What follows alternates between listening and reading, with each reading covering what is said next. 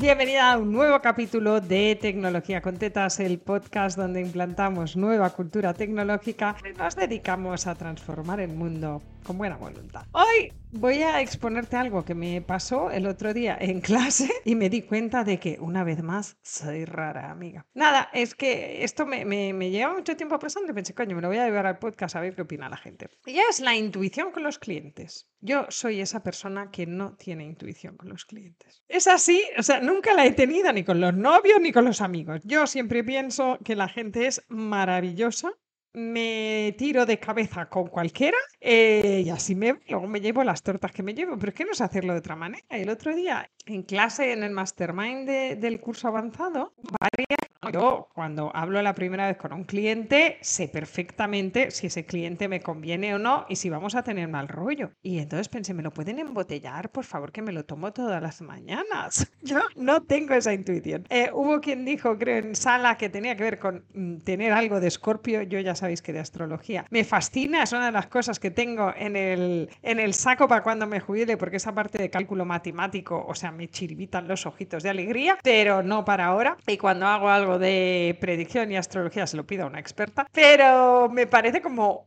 muy alucinante que haya gente que hablando contigo, no sé, media hora, tres cuartos de hora, lo que estés dando la sesión de inicio, ya sepas si el proyecto va a ir bien o ir mal. Si yo tuviera ese superpoder, eh, las cosas me irían distintas. Entonces, yo soy de esas personas que entran a todos los proyectos pensando que van a ir perfectos. Eh, algunos van muy bien y otros no tan bien. Entonces, claro, las personas que sabéis, porque de hecho en sala eran una mayoría, así que voy a asumir que sois una mayoría ahí afuera. Eh, las personas que ya sabéis que va a ir mal, coño, podéis ajustar el precio. Qué envidia, hermana, pero de la sana y retorcida. Yo siempre pongo el mismo precio, entonces lo pringo. Así que, que me pareció como súper interesante y entiendo que debe funcionar al revés. Y esto es una pregunta que me gustaría traer. Ya sé que esto es un podcast, pero si te tomas 10 segunditos, te vas a mi Instagram o me escribes un mail en contacto eh, me encantaría saberlo. Es decir, como clientes, cuando estáis hablando con un proveedor que os va a hacer la web, os va a automatizar la facturación, os va a poner el email marketing, sí, de estas cosas que no entendéis el contenido de la reunión,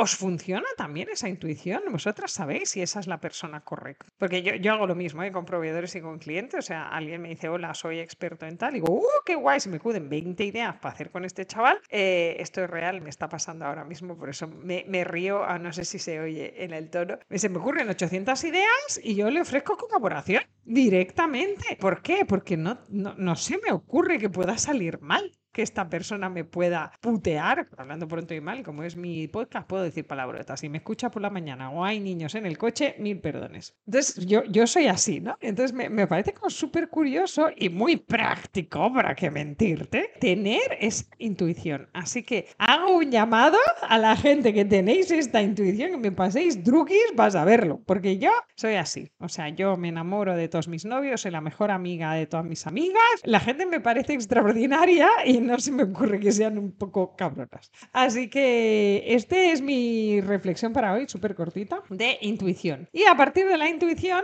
¿qué haces con ella? ¿Vale? Porque yo voy a asumir que la tengo, cosa que se me dificulta un poco. Estoy haciendo ciencia ficción ahora. Eh, imagínate que pudiera embotellar la intuición y entonces cuando seas cliente o seas proveedor, me da igual, tienes esa primera conversación juntas, ¿no? Entonces pueden pasar tres cosas, ¿no? Cuando tienes dos opciones, o que os améis, bueno, de hecho pueden pasar cuatro, que os améis, ¿no? Esta es la persona correcta, lo tengo clarísimo, vamos, que os odiéis, no quiero hablar contigo nunca más, eres gilipollas, adiós, y después puede pasar que el cliente quiera trabajar con el proveedor, el proveedor no, o que la proveedora quiera trabajar con la clienta, la clienta no, ¿vale? Que haya como un desajuste. En el caso uno, que es el que siempre me pasa a mí, lo que puede pasarte es que tiendas a bajar el precio porque todo va a ir bien, modo arco iris, hemos hablado de esto episodio de este podcast. El modo arcoiris es en el que vivo en general, porque como toda la gente para mí es genial y maravillosa y no tengo intuición, pues lo que intento hacer es cuadrar las cosas para los proyectos te lo digo por si te sirve y eres de, en catalana esto le llaman a Nama a la mano, no sé cómo se traduce en castellano, literalmente es ir con el lirio en la mano, que no tiene ningún sentido, pero es como que tú vas con tu florecita súper bonita, se la vas ofreciendo a todo el mundo porque todo el mundo es súper guay. ¿Vale? Si eres de este sector, hola, bienvenida